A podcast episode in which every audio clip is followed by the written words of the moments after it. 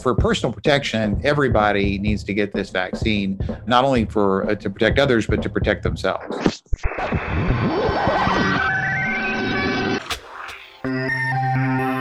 Hey everyone, and welcome to Connecting ALS. It is Thursday, December 10th, 2020. I'm one of your hosts, Mike Stevenson, sitting on one side of a conference call in Minnesota while my co-host Jeremy Holden joins me from North Carolina. Hello, Jeremy. Hey Mike, how you doing this week? Doing well, thank you. We were originally going to speak with Abram Bilouskas for this episode, but he's been busy following the big news coming out of the U.S. House of Representatives as on Tuesday they voted to pass the ALS Disability Insurance Act, which the Senate had passed the previous week, waiving the five month waiting period that people uh, must endure before accessing Social Security disability benefits. We said it last week. It remains true this week. This is incredible news for the ALS community, Jeremy. It is a, lo- a long, hard fight to make this happen. And, you know, we heard from senators on the floor last week talking about the Senator uh, Sheldon Whitehouse out in Rhode Island talking about how it can look easy when the vote is this overwhelming, but that this was the result of a lot of long, hard, necessary work to, to build momentum to get to this point.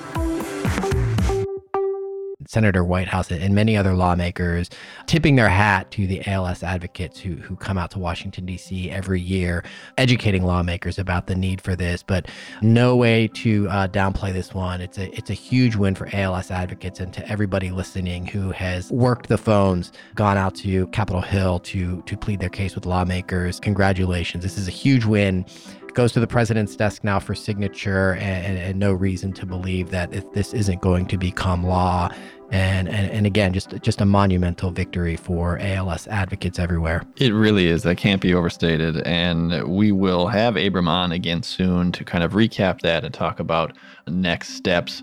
But this week, uh, we did want to pivot a little bit because we had an opportunity to line up Dr. Clifton Gooch, a neurologist from Tampa, Florida, who has quite a bit of knowledge on the subject of COVID 19 vaccines. And that's something that is very much in the news, uh, as it should be. And uh, Jeremy, we learned a lot from the doctor. We did. Dr. Gooch, a, a, member of the ALS Association's National Board of Trustees, and, and, as you said, Mike, an acclaimed neurologist down in Florida. A developing story. Uh, just earlier this week, we learned that the FDA found the COVID vaccines from Pfizer and Moderna had hit critical tests, uh, and, and every indication right now looks like those vaccines should be approved and, and put into the market. All indications maybe by the end of this month.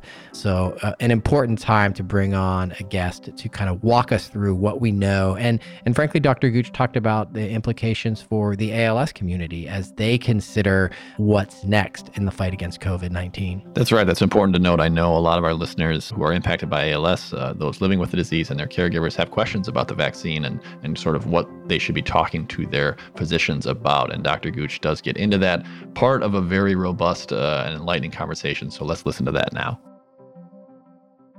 We're joined today by the chair of the Department of Neurology at the University of South Florida Health's Morsani College of Medicine and Tampa General Hospital Endowed Chair in Neurology, as well as the Vice President of Research at Tampa General Hospital, Dr. Clifton Gooch.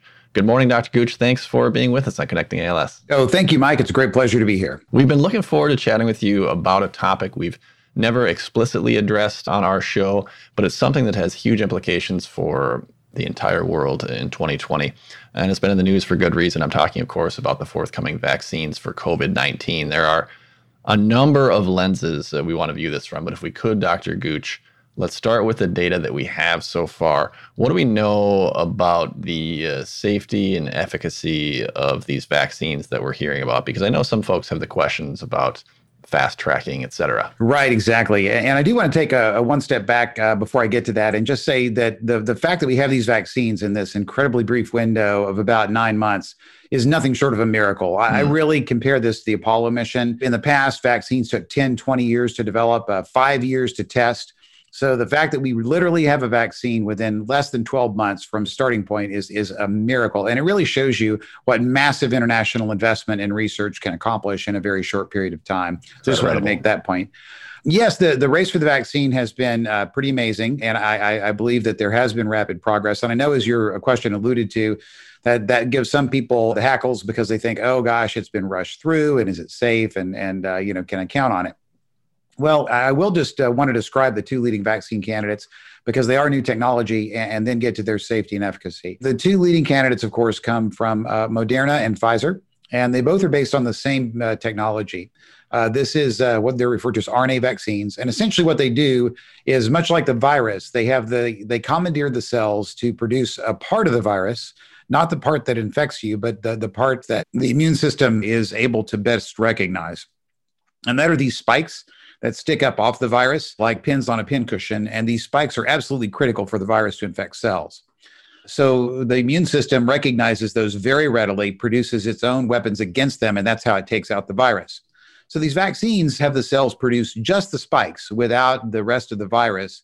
So you don't get infected, but you do have these little spikes that are appearing in your bloodstream, and the immune system recognizes them and goes to town and develops antibodies theoretically, this kind of approach would be even safer than routine vaccines because when you, uh, in the past, we would use uh, we would use dead inactivated virus or sometimes live virus that had been uh, crippled uh, to induce immunity in patients. Those are the two most common vaccine strategies of the past, and you can imagine that those kinds of immune responses sometimes go off track and uh, can cause other problems. Though overall, the track record for vaccines is amazingly safe, and they've really saved millions of lives, literally millions of lives over the over the last hundred years.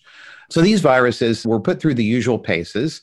Both of them have uh, been now tested in trials of tens of thousands of people. Mm. And uh, testing a vaccine is a little bit tricky because what you have to do is you have to give the vaccine uh, itself to a group of people, and then you give essentially a, a saltwater vaccine, which is, doesn't contain the actual vaccine, as a placebo to another group. And then you have to wait to see who gets infected in each group. So you really need a, a hot spot, and we have uh, unfortunately a lot of those now.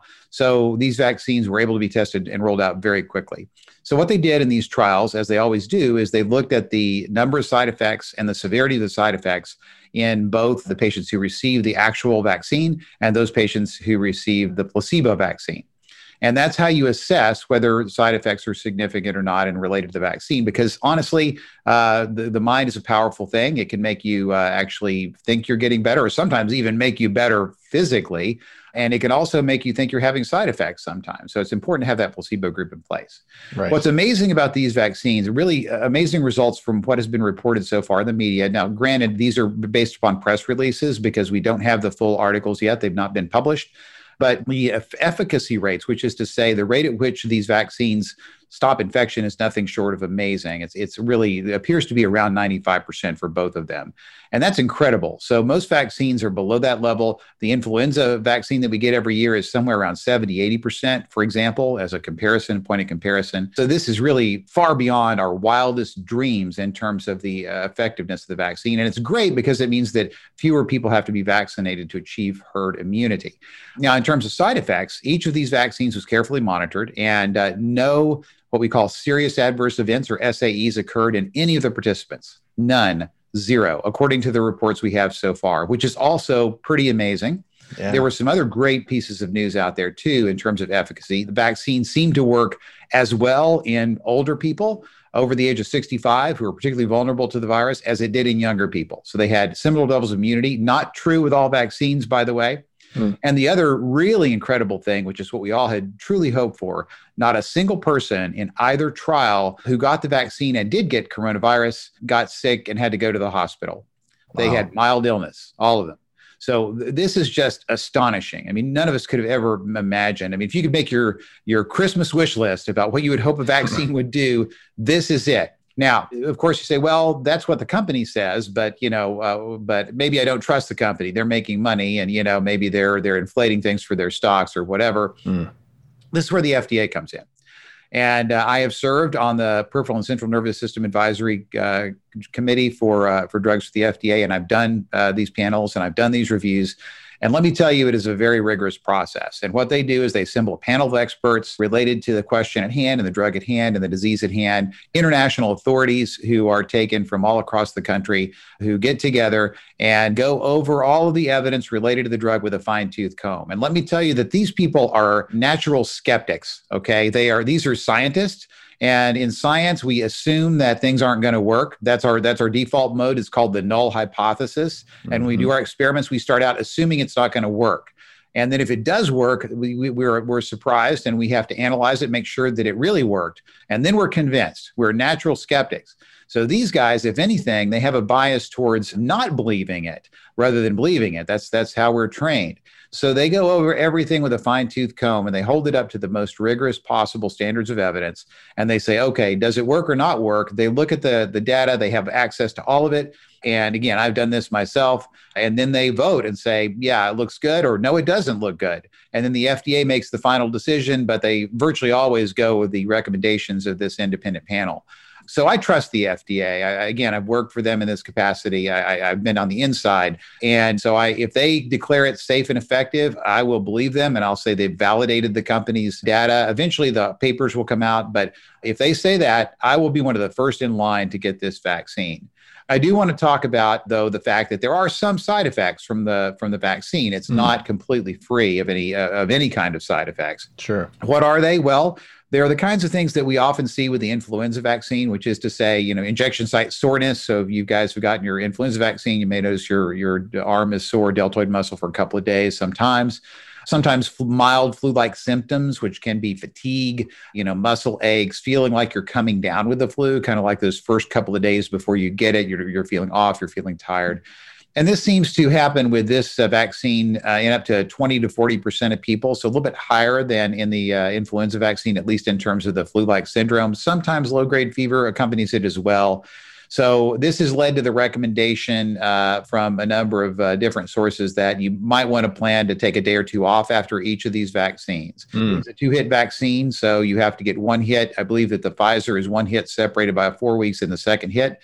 Uh, the Moderna is three weeks in between, and then you're not fully immunized until you until three to four weeks have elapsed after the second dose. Okay. So that means that from dose number one to full immunization is going to be two months for the Pfizer vaccine and six weeks for the uh, Moderna. So you'll have to go through this twice. Uh, it's, you know, it'll be for some people about 20, 40%, you'll have that little flu like syndrome. Shouldn't be a big deal. You know, we're not anticipating that it's going to cause big problems for you. Certainly far less uh, of a bad experience than having the coronavirus itself. So people need to be aware of that. And here at USF and other places, we're actually planning to kind of rotate people in, in, in terms of getting the vaccination so that we don't have a bunch of people who might be taking a day off at the same time so we can keep things running uh, in the health system. But sure. but I, I, tell my own parents about this. You know, I they're in their 80s, and I mm-hmm. say, you know, you guys need to get this vaccine just as soon as you possibly can. They're ready to go. Uh, they understand it, and certainly I myself and and and my family, as soon as we can get it, we're going to get it. Yeah, and I want to talk about that as as soon as we can get it. You know, you mentioned Dr. Gooch that you'd be first in line. Uh, your your parents are ready to get it, but we we're learning from news reports that we're not just all going to be able to line up on day one and get our first dose. So, what are we hearing? What do we need to know about the way this is going to be rationed and doled out? Uh, who's going to determine the waiting list and what's that going to look like? Yeah, good question. Hot topic in the news right now, uh, which we'll come to in a second. But there, there, it's an evolving situation. So, about six or six months ago, the federal government uh, decided that it was going to place bets on five of the vaccines that seem to be the most promising candidates. Some of those, by the way, are still in development. There are numerous vaccine trials that are coming along, but none of them appear, you know, uh, imminently ready to, to be to be approved at the present time. But but in any case, the, the government's uh, actually purchased and made contracts with all these companies for large numbers of doses. For Moderna and Pfizer, it was 100 million doses each. Now, remember, divide that by two because everybody has to have two doses. So mm-hmm. that means that it's 50 million people vaccinated with the Moderna and 50 million with Pfizer under the, the U.S. government contracts. Those were promises, uh, promissory notes, really from the company that when the vaccine was approved, that they would provide that number of vaccines to the United States at a relatively early phase. Now, the European Union put 200 million, an order for 200 million down with Pfizer, you know, because they felt like it was a better candidate, and it was. So, what's happening right now with the Pfizer vaccine is that it's going before the FDA uh, for its uh, final decision, I think on the 10th, which is two days from now. The FDA, I'm sure, will make a rapid decision. All indications are that it will be approved. Then after that, uh, distribution will begin with whatever doses are available. I've heard varying reports myself about the number of doses that are going to be available before the end of December, but the early figure was 20 million. Mm-hmm. However, recently I've heard it may be less than that. Uh, I, I don't know but they're going to distribute the vaccine according to state population. So big big states like Florida or Texas or New York or California are going to get more doses because they have more people, but it's going to be per capita distribution, which seems fair. And then the states themselves will have the final authority as to how to distribute the vaccine. So the CDC has come up with a list of guidelines, as has a number of other medical bodies, you know, including the National Academy of Medicine is coming up with theirs. They'll probably be all about the same. And, and, and the states will probably generally follow the recommendations, but there will be some variation. I'll talk about what's happening here in Florida as an example in a second. So what are those uh, those recommendations and how it's going to be distributed? Well, first of all, the military is supposed to be involved in in helping to distribute the the vaccine. The vaccine, uh, this vaccine's um, finicky. It has the problem that it has to be kept at minus 80 degrees centigrade, which is really, really, really cold. And uh, ordinary freezers will not come remotely close to this. So that means that we have to have a continuous supply chain that provides minus 80 degree temperatures all the way from the from the storage warehouse to the trucks to the uh, the facility where the vaccine is going to be administered. And I think it only lasts 12 hours out of minus 80 degrees C temperatures.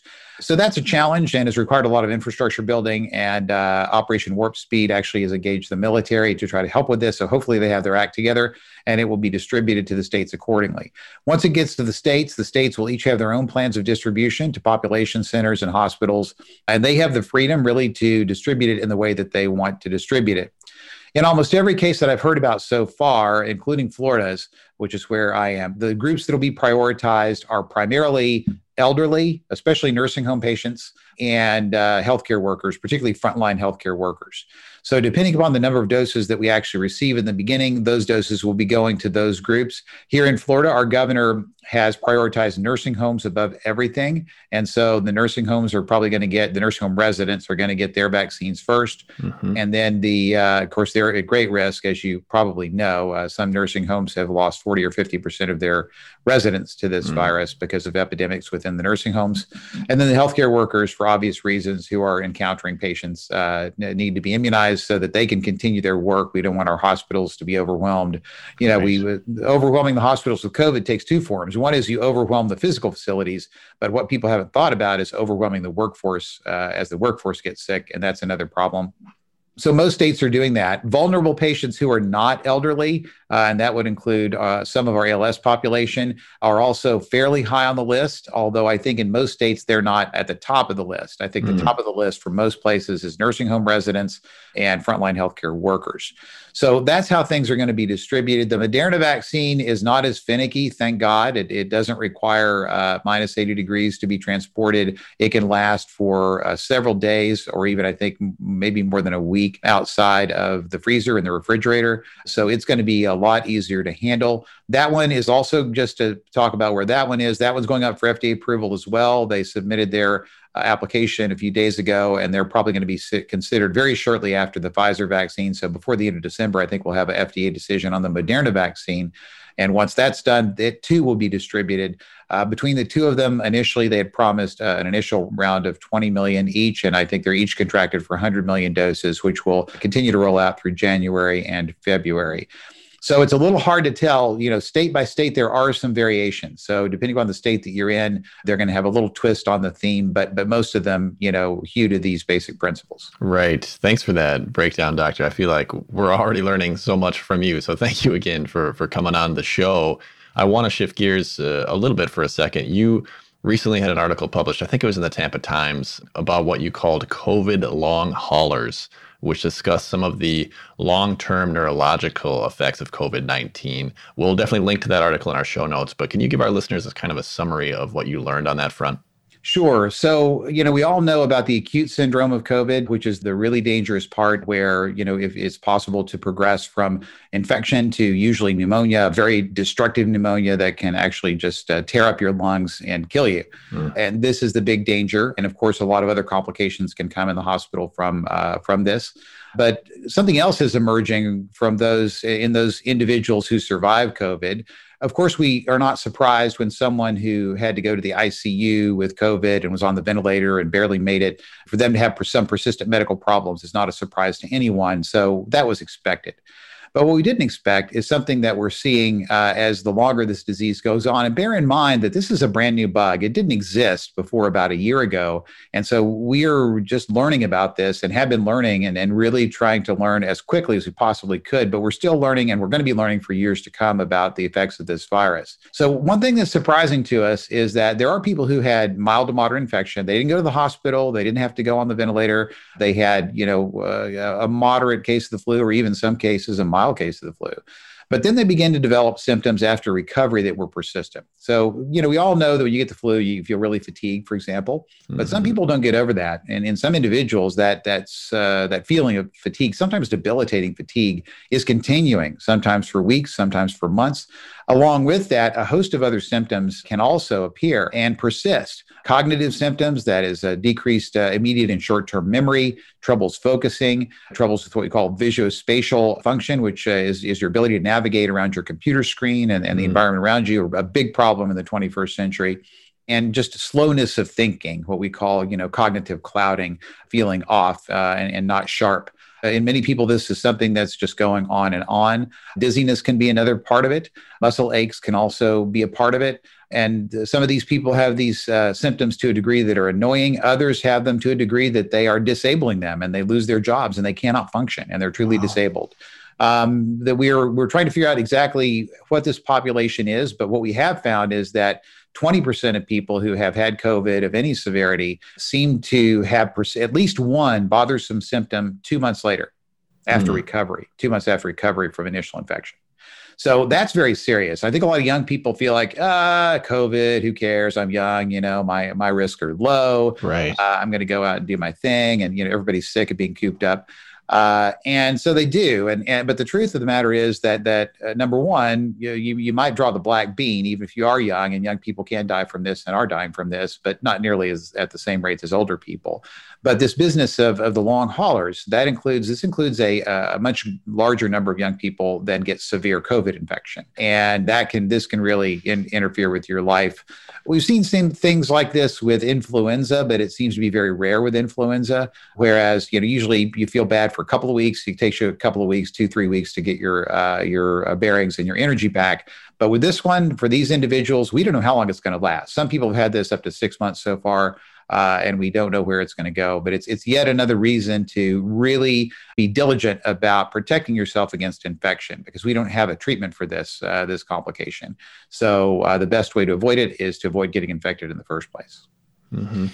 Dr. Gooch, you mentioned uh, the flu a couple times, and uh, you know I, I get a flu shot every year. I know it's recommended. Get your flu shot every season, and is there reason to anticipate that we're going to be getting a coronavirus shot every year? Is that is that on the horizon, or is this something that we're gonna? It's a one and done, and once we reach herd immunity, we move forward. Yeah, that really gets to the persistence of immunity after infection or after vaccination. And obviously, because this is a brand new bug, that's still under study. But I will tell you what we know about our um, uh, data so far in regards to this.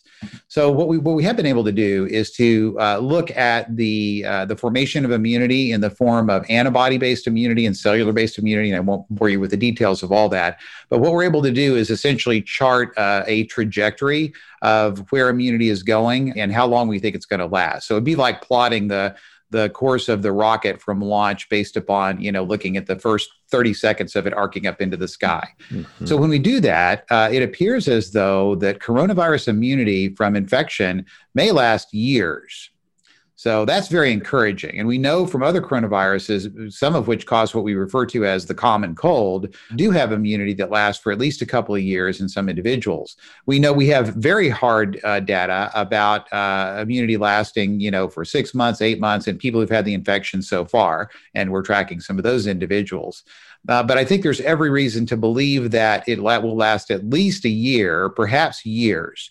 In answer to your other question, though, I do believe that we will be getting uh, a coronavirus vaccination every year. Are they going to mix that with influenza? I don't know. Maybe it'll be two separate shots. Maybe it'll be some flu cocktail that they're giving you. I don't know what form it will take yet. But yeah, I would anticipate probably annual shots, uh, just like influenza. And that raises another question too, kind of tangentially, but important. Uh, you know, the part of the reason you get a flu shot every year is, is not just waning immunity, but also the influenza virus is notorious for mutating. So every year it's a few different strains. And also, there are several different strains out there and uh, different years, different strains kind of step to the front of the line and, and cause problems.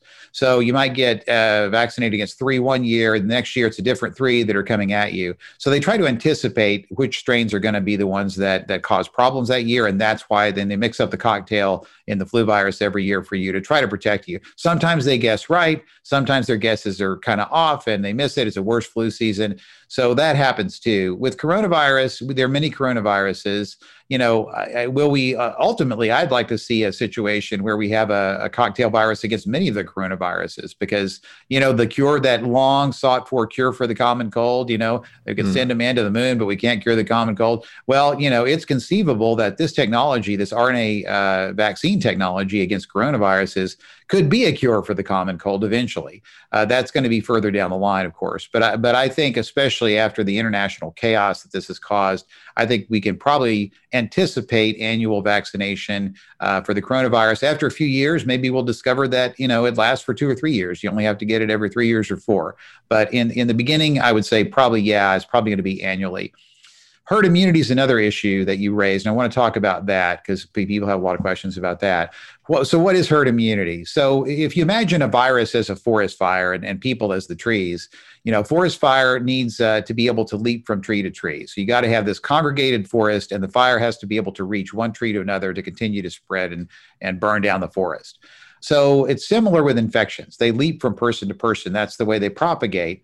And uh, how do you stop them? Well, what we're trying to do now is, is put up fire breaks, if you will, in the form of masking and social distancing and uh, and all and, and hand washing. And, and by the way, uh, studies have projected that if everybody, and I mean everybody, mm-hmm. did that consistently, that we could probably cut infection rates by 90%.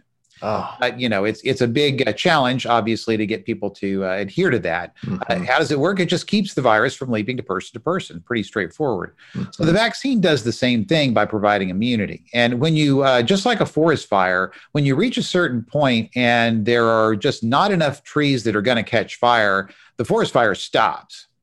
So, what is that point in terms of the population? Well, it's it's debated a little bit, but it seems to be between 50 and 70 percent from other studies of other viruses. So in most people, I'm going to say 60%, you know, as, as a good number halfway between those two estimates. Remember also that people are getting infected every day, which is not good, and, and people are dying every day. And, and we haven't talked about, you know, the current rise and which is quite scary and i think mm. this is going to get a lot worse before it gets a lot better. A lot more people are going to die. Mm. so you know these these individuals who are out there saying we should just let the forest burn and eventually it'll burn itself out not a good idea. Right you know, there's a lot of people that way. Uh, but um, but once but having you know looking at the numbers we have and by the way, we're not detecting everybody. Those numbers just show us the people who have been tested. Mm-hmm. So other studies looking at community populations have tested people's blood for evidence of infection, people who didn't get tested otherwise. And they estimate now that for every person who has a positive coronavirus test at the time of infection, there are probably eight people out there who had it and didn't get tested mm-hmm. because many people are asymptomatic and don't have any symptoms at all with this infection. So, but that gives them some immunity. So you uh, so if you take that number and you multiply it out, it, it, would it would suggest to us that about a third of the U.S. population, say 30 percent, is already has already been infected and already has some immunity. that gets us halfway there. So we have about, about 300 million people in the United States. So if we have, say, 100 million that, uh, and we need to get to 200 million, that means we need to get another 100 million vaccinated and or infected. People keep getting infected, as you know, uh, and you know by leaps and bounds. There are going to be several million more people infected, uh, you know, by the time all we begin to even roll out the vaccine. So let's say we get another 50 million people infected with the next two or three months, which is not impossible, unfortunately. Mm. And, uh, you know, that gets us halfway there. And then we really just need to get another 50 million vaccinated, right? So that means 100 million doses. And uh, that's, we contracted for that. We, we have two companies we've contracted for, the, and as so we have uh, 100 million with each. So one, if using this, you know, somewhat speculative scenario, uh, you could anticipate that herd immunity will should begin to happen in this in the spring, late spring, provided we are able to roll out these vaccines as we are planning to do, and provided that these companies can ramp up production as they claim they can. Mm-hmm. Uh, Pfizer is saying both Pfizer and Moderna claim that they will have each of them more than a billion doses by the end of 2021.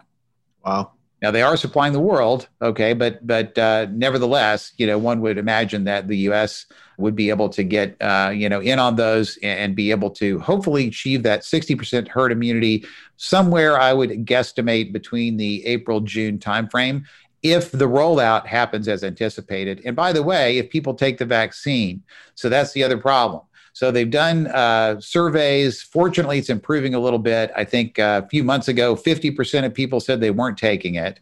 More recently, 30% of people say they aren't taking it.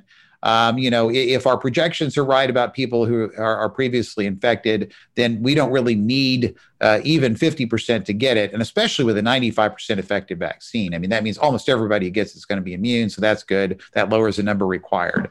So I would say that if we could get 50 to 100 million people vaccinated. They'll say a third of the population for sure. Uh, given who's already had it, I think we should achieve herd immunity when you add those to people already infected. We're, of course, shooting for higher than that. We want everybody to get vaccinated uh, that, that we possibly can. And if you don't get vaccinated, it doesn't matter if herd immunity, if we achieve herd immunity, doesn't mean you're not going to get it. I mean, it's out there. It's going to be, it's going to go from being what we call pandemic to endemic, which means mm-hmm. it stops being a, a, charging bull, but is instead lurking in the bushes and could jump out and get you. So, you know, for personal protection, everybody needs to get this vaccine, uh, not only for uh, to protect others, but to protect themselves. Again, thank you for explaining the science in an accessible way, Doctor.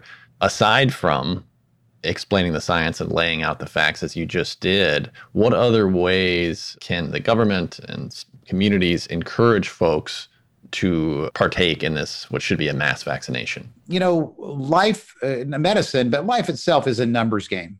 Okay. So every time we get into our car and drive anywhere to the grocery store, we could die. There's a chance that we will not survive to get to the grocery store. We'd be hit by an 18 wheeler. The chances are very small. On the other hand, you know, 30 to 40,000 people a year die in motor vehicle accidents in the United States. So it's not uncommon. You hear it on the news every night, you know, or you, are going to your commute in the morning and it's all backed up because, you know, some poor person was smashed to a pulp by in a car accident with their car. And we just accept that because it happens. Oh, yeah, well, that doesn't stop us from going to the grocery store, doesn't stop us from going to work in our cars because we balance uh, in our in our minds the risk benefit ratio of that and everything is risky. You know, uh, waking up is risky, sleeping is risky, not eating is risky, eating is risky. You can die with all those activities. Everything in life has an element of risk. But we use, you know, our logical brains and say the benefit I get is greater than the risk of doing it. So we do it. And people need to understand that principle. People don't step back and think about that on a day to day basis. A lot of this goes on at the subconscious level. And people take a lot bigger risk than this, you know, for all kinds of crazy reasons, just to have, you know, a fun weekend or whatever. I mean, uh, people do all kinds of risky things. So people need to understand how this works. And in medicine, we're all the time thinking, what is the risk of this treatment? What is the risk of this disease? Is the risk of the treatment uh, worth it? You know, because everything has, every treatment has risk. You, you take a, a Motrin over the counter, there's a small risk you'll have an anaphylactic reaction and die. It's, it's probably one in a million, but it can happen. So, but we take it because it's that's a very low risk, and we have a headache, and we want to get over the headache, and it's worth it. Same with the vaccines. So we don't know exactly what the risk of these vaccines will be, but they've done these studies, one in 30,000 people. And people say, well, what about what about side effects? Even first of all, please believe in science. hmm. it's it's it's not hokum. It's not a hoax or political illusion. Or you know, uh, this is this is real science. It's it, it's been developed over decades. This is how we understand the world and how we make logical decisions. Everybody uses logic to make decisions every day some more so than others but but but you know it's it's how we function as human beings So this becomes, you know, a logical decision. So what is the risk? Well, people say, okay, I believe the studies. Let's let's hopefully you believe the studies and, and believe the FDA and its mm-hmm. panel of independent experts is going to make a logical scientific decision, which they do all the time. It's their job. So if you believe that, hopefully you do. If you don't believe that, I'm not sure I'm going to be able to convince you of anything. But if you if you accept that, then what I'm going to say is, okay, some people raise a legitimate point, which is, well, what about uh, side effects that emerge when it's rolled out to much larger numbers of people. So, this is a study of 30,000 people. What happens when 100 million people get vaccinated? Aren't you going to discover rare side effects that didn't appear in the first studies? And the answer is probably so. Mm. How severe will they be? We don't know. But then you got to, again, think about the numbers. So if you do this 30,000 person study and you didn't see any serious side effects, and over half of those people got uh, the vaccine, say 20,000 people, that means there were no serious side effects in 20,000 people. So it's likely that any serious side effects are going to occur uh, less than one in 20,000 people. So, just to give you a, a, standard of comparison, your odds of getting murdered this year are between one in 10,000 and one in 20,000. Mm. Okay, so it would be this. Your odds of being struck by lightning are one in a hundred thousand. If you're in Florida, your odds of being struck by lightning are less than one in ten thousand. So you you know you, you, these are all risks that you got to think about. You got to have a standard of comparison to understand what it means. A risk of less than one in ten thousand is a is a extraordinarily low risk. Doesn't mean it's not going to happen to anybody. Some people are unlucky. Some people are lucky and win the lottery. You know, with the one in a hundred million chance. But uh, or some people are struck by meteorites, you know, which is also one in a hundred million lifetime chance.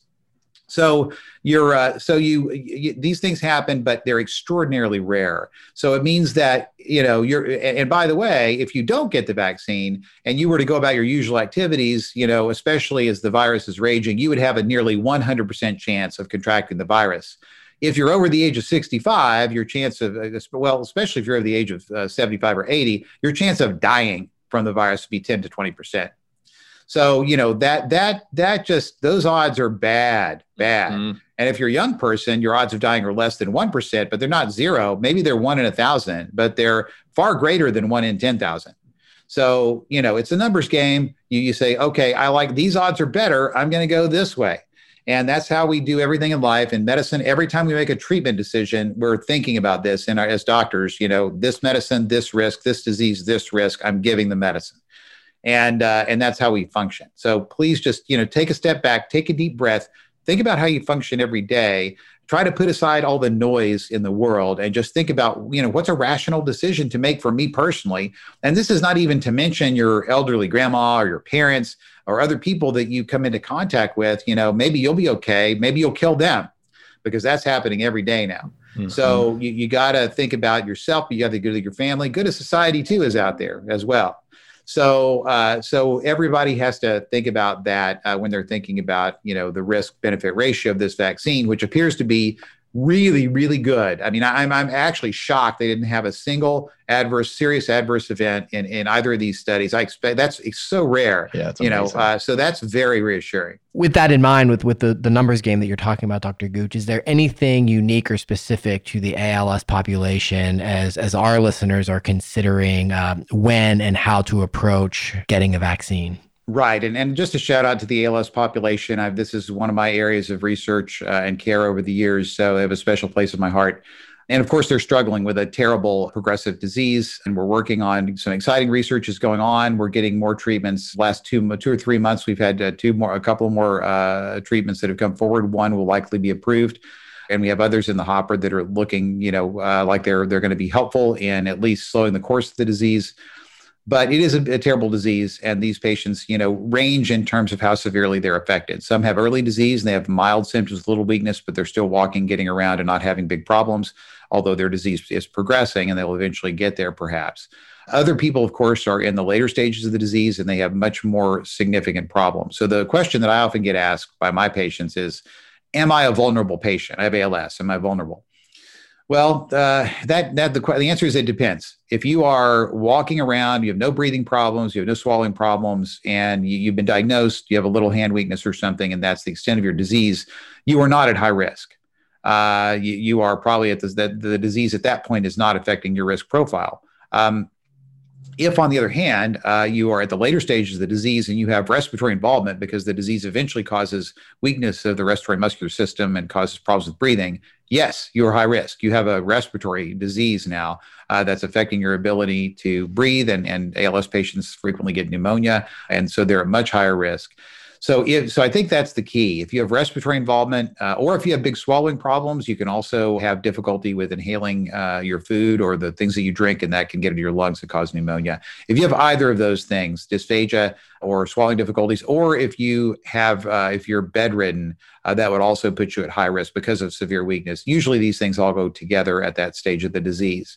So if you're if you're in that that if you have any of those things, then then it's likely your neurologist would be able to classify you as a high risk patient. Mm-hmm. Uh, if you are early in the phase of the disease, even though you have a very serious disease, uh, but it's not that severe yet, you probably will not pass muster as a high risk patient hopefully if you're in the early stages you know before the disease progresses too much in your case you will have you'll be vaccinated because the vaccine is coming so that's you know that's the answer to that question, and I think that's probably the biggest issue on the minds of ALS patients these days. Similarly, caregivers for ALS patients who are severely affected also need to do everything they can to get vaccinated, uh, and I'm sure there are many of them, most of them, are already taking great precautions because uh, if they pass that along to their uh, their loved one or the person they're caring for, uh, they could you know cause big problems for that individual. So I know that the caregivers are, are taking you know great precautions right now. And so they need to be vaccinated as soon as they can, too. And obviously, if you're over 65, whether you have ALS or don't have ALS, you're at high risk. And since this disease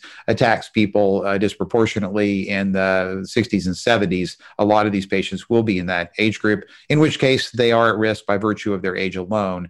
And ALS just layers on top of that. So so age is another consideration, but for younger ALS patients, you know, not not so much. So I think those are the main things to think about if you're an ALS patient. And you know, it's I know people say, well, I have this serious disease, I, I should you know get be able to get the vaccine early. Maybe not. It depends on how bad it is in your case at the at this particular time. But but help is coming. Is it worth doctor having a conversation with your neurologist or your primary care physician about you know how your symptoms are progressing and kind of where you're at uh, as you're considering um, and and the vaccine is coming? Yes, absolutely. So if if you have questions about this and you say, "Oh, gee, I don't know, I'm kind of in the middle and I don't know where I sit," uh, definitely talk to your neurologist. I think your neurologist would be the one in this case and say, you know, uh, do you think I would be at high risk? I'm having these breathing problems. And usually ALS patients are being followed. We're tracking their their uh, what we call the vital capacity or other measures of respiratory function, and we can tell them, oh, yeah, you're you're you know you, you do have some breathing difficulties now, and we can we can prove that by our measures, and so you are at risk, and I will certify that one thing that's not clear to me yet, and I don't think it's been defined at all, is how who's going to make the decision about uh, these vulnerable this vulnerable patient population. The CDC has outlined several things that put patients at high risk, but it's a small list. It's things like um, you know obesity, and then you have age. We've already talked about that one. Diabetes. You have a few other things. But then there are these other group of patients. Let's take, for example, cancer chemotherapy patients who, mm. whose immune systems have been crippled by the chemotherapy that they're on. And so they're vulnerable to every kind of infection and, and particularly coronavirus. Are they high risk? Absolutely. They're super high risk. So, um, so, but they're not in the CDC's, you know, list. So you can't just go with the CDC list. The vulnerable patient population is a lot more patients than are just on that list. So who makes that decision? Is it going to be the state? Are they going to make a laundry list of 200 diseases? Uh, is it going to be, you know, the doctors are going to write a letter or sign a form or something like that? I don't know. I don't. Nobody's really. It hasn't been worked out yet. So I don't know how outside of the CDC, you know, uh, big categories of patient vulnerable patients. I don't know how they're going to define, you know, other vulnerable patient groups at risk. Uh, and and uh, I think that's going to roll out to the states probably, uh, but that's going to have to be done too. But but certainly ALS patients in the categories I've described would be considered vulnerable. So help is on the way, but a lot of details still to be uh, determined. Yeah, yeah. You know, I think this is uh, this is kind of like uh, I, I, compare this to D-Day in World War II. You know, uh, it was uh, it, there was a, a lot of uh, pain and and a lot of sacrifice to get to that point, and the battle was itself was very harsh and at its highest level when you're hitting the beaches of Normandy. Uh, but that was the turning point of the war. And after that, it was just a matter of time. And you know, we were it was there was going to be more loss and more sacrifice and more death, but uh, at that point there was no turning back. I mean, that was at that at that juncture the Nazis were doomed. So it was just a matter of time. So that's where we are now. Uh, coronavirus is doomed. Uh, we need to get the vaccination out there, but the war is not over. And that's why people, you know, must, must, must wear your mask, social distance, wash your hands. You know, those just, it's, it's not that hard. It's a, is it a hassle? Yeah, sure, it's a hassle. Uh, is it a big hassle? Not really. So, you know, you just have to do that. Doesn't mean you have to stay locked in your house. Uh, you know, you can exercise reasonable uh, judgment, get out, follow these guidelines out and about, and, and certainly, you know, not be locked in your house like a prison cell. Uh, but uh, but people need to pay attention to this, and that's part of our problem now. Is so many people are not, and and that's why we're seeing so much death and and more to come. Uh, you know, before we really get the vaccine out there, unfortunately. So please, please, please, listeners, uh, follow these precautions. Uh, you may save your own life. You may save your brain from being a long hauler. You may save some your, the life of a loved one. It's very, very important. That's great advice, and it bears repeating. Uh, doctor, thank you. This has been such an illuminating conversation, and I know uh, that we learned a lot, and I'm sure our listeners will as well. Uh, we really appreciate your time today. Absolutely, I enjoyed it. Uh, thank you so much. Thank you again to Dr. Clifton Gooch for giving us the time and insight this week. Um, you know, Mike, you said at the outset a robust conversation, and I got to tell you, I, I could have talked for another hour with Dr. Gooch. So much more. Maybe we can have him back sometime in 2021. As, as you know, he thinks we're turning the corner. He, he called it D Day, and so you know, maybe once we're on the other side of this, we can bring him on to talk about some of those uh, trials that he was talking about on ALS treatments. Absolutely, extremely knowledgeable on the subject, and I mentioned we are going to link to that article about COVID long haulers that was published in the Tampa Times if you want to take a look at that. Thanks again, though, to Dr. Gooch. A really great conversation, important conversation. That's going to do it for today's show. Be sure to tune in next week as we do expect uh, to talk to Abram Bielauskas about uh, some of the biggest news in ALS advocacy this year. And remember to subscribe to the show at connectingals.org or wherever you listen. And if you would rate and review us on those various uh, podcast apps of choice, that'd be much appreciated as well. That helps other people discover the show. You can also follow us on the socials at Facebook and Twitter. Today's episode was produced by Garrett Tiedemann of the ALS Association's Minnesota, North Dakota, South Dakota chapter. Thank you all for listening, and we'll connect with you again soon.